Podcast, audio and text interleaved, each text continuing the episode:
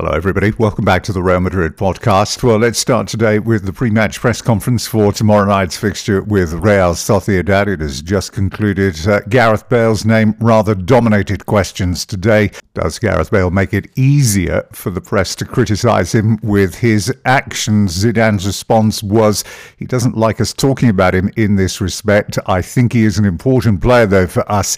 If he is fit, which he now is, then I will again count on him. Well, that was quickly followed by the question, is he happy with Wales? And he said, I saw him very happy with us when he scored that goal in the Champions League final. He has said, this is Bale, that it was a misinterpretation. Has he actually spoken with Gareth Bale? He said, I talk with him as I talk with everybody else. We always greet each other. We talk about the internationals, the rest I do not care about. He then added, I will always be with the players.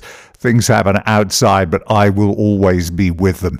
The important thing is to focus on football. I am not interested in the rest of the comments. Bale will be a decisive player for us again. Uh, moving on to the next topic, it was about how to manage the expectation surrounding Rodrygo. And Zidane said, Look, I'm trying not to put too much pressure on him, but he has shown already that he has incredible ability and certainly the ability to play within this team. But we have 25 players in this squad.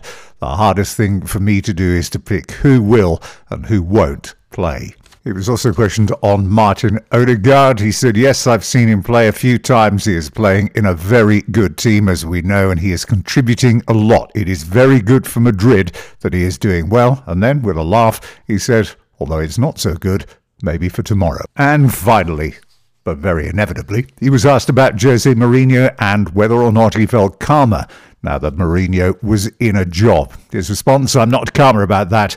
I have a very good relationship with our president. He brought me here, and thanks to him, I've had a great life in this fantastic club.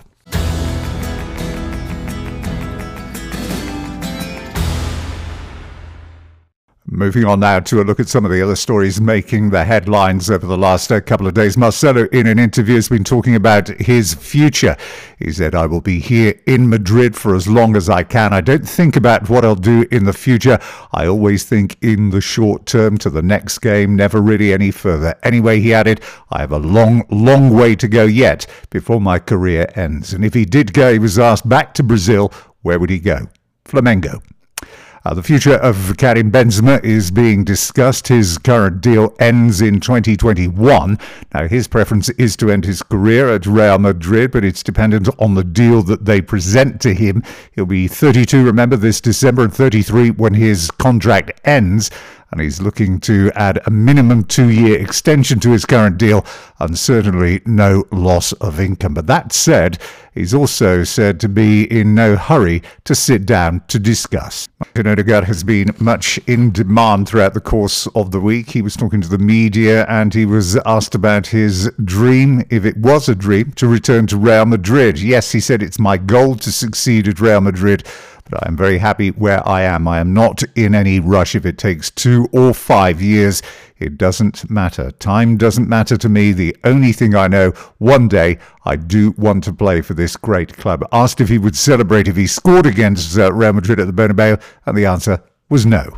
Now, Real Madrid's defence, bar that uh, one aberration in the Champions League, has held up relatively well this season, but a continuing debate about its future remodelling rolls on. Militao's summer arrival has yet to really impress. Varane's long-term future looks cloudy at best, and Ramos well, he can't go on forever. Skriniar at Inter and Koulibaly over at Napoli are the two prime contenders to join Zidane believes Skriniar in particular has the right balance of experience to fit straight into his team. This, remember, his fourth season in Serie A his third at Inter. Conte, though, who has complained already about lack of squad depth into this season, is not going to let him go without a struggle, and any fee would be in the region of 80 million euro. He is contracted as well until 2023, so it's going to be far from easy, as they've already found out with Koulibaly, to get any deal done. There could be, though, an icebreaker with Napoli because rumours are suggesting that James Rodriguez's future is now clear. He will remain with Real Madrid until the end of this season before heading to Italy, where he will finally sign with Ancelotti at Napoli. Now, his arrival will see the departure of Fabian Ruiz coming to Real Madrid. Napoli will also receive 30 million euro. One defender who is returning, who looks like he has a big career in front of him, will be Achraf Hakimi, currently in his second season on loan with Borussia Dortmund. And he's enjoying another very productive season. Six goals in all so far this season for the left fullback, four of those in Champions League, and two of those in that rather epic 3 2 victory over Inter just a few weeks ago. Now, his return will put pressure on Mendy, the 24 year old side from Lyon this summer, has made just four appearances in La Liga. Now, he won't want another campaign on the bench next season either, so a move out on loan is potentially on the cards for the French international, who didn't feature in the French national team's recent matches. In fact, since his arrival at Real Madrid, he hasn't actually featured featured for the French national team at all. Plenty of comments about Kylian Mbappe over the course of the last few days in the media. It's widely expected, of course, that Real Madrid will launch a significant campaign to sign him next summer. However, the Italian media over the last 48 hours have been suggesting that Juventus are in the process of launching what they call Operation Mbappe, with the hope of luring him to Turin in the summer. Former Juventus legend Michel Platini was quoted as saying that he would be the absolute perfect fit for Juventus. I like Neymar, he said, but this kid can be the big star over the next 10 years.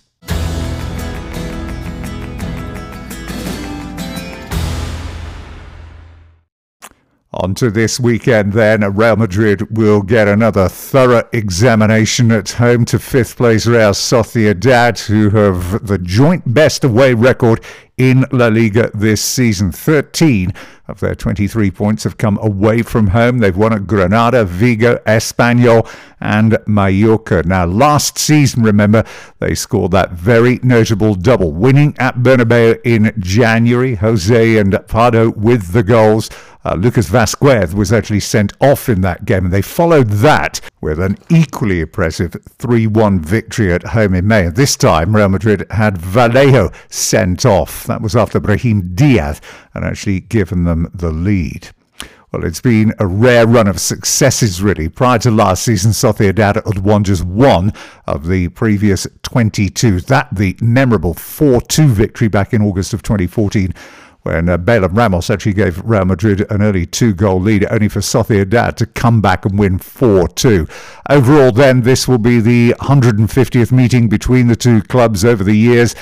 Real Madrid have won 83 of those, 37 drawn, and they've lost just 29. And Madrid did score one of their biggest ever home victories recorded against Sociedad back in 1967 when they beat them by nine goals to one. Manuel Velazquez having a pretty good day that day, scoring a hat trick.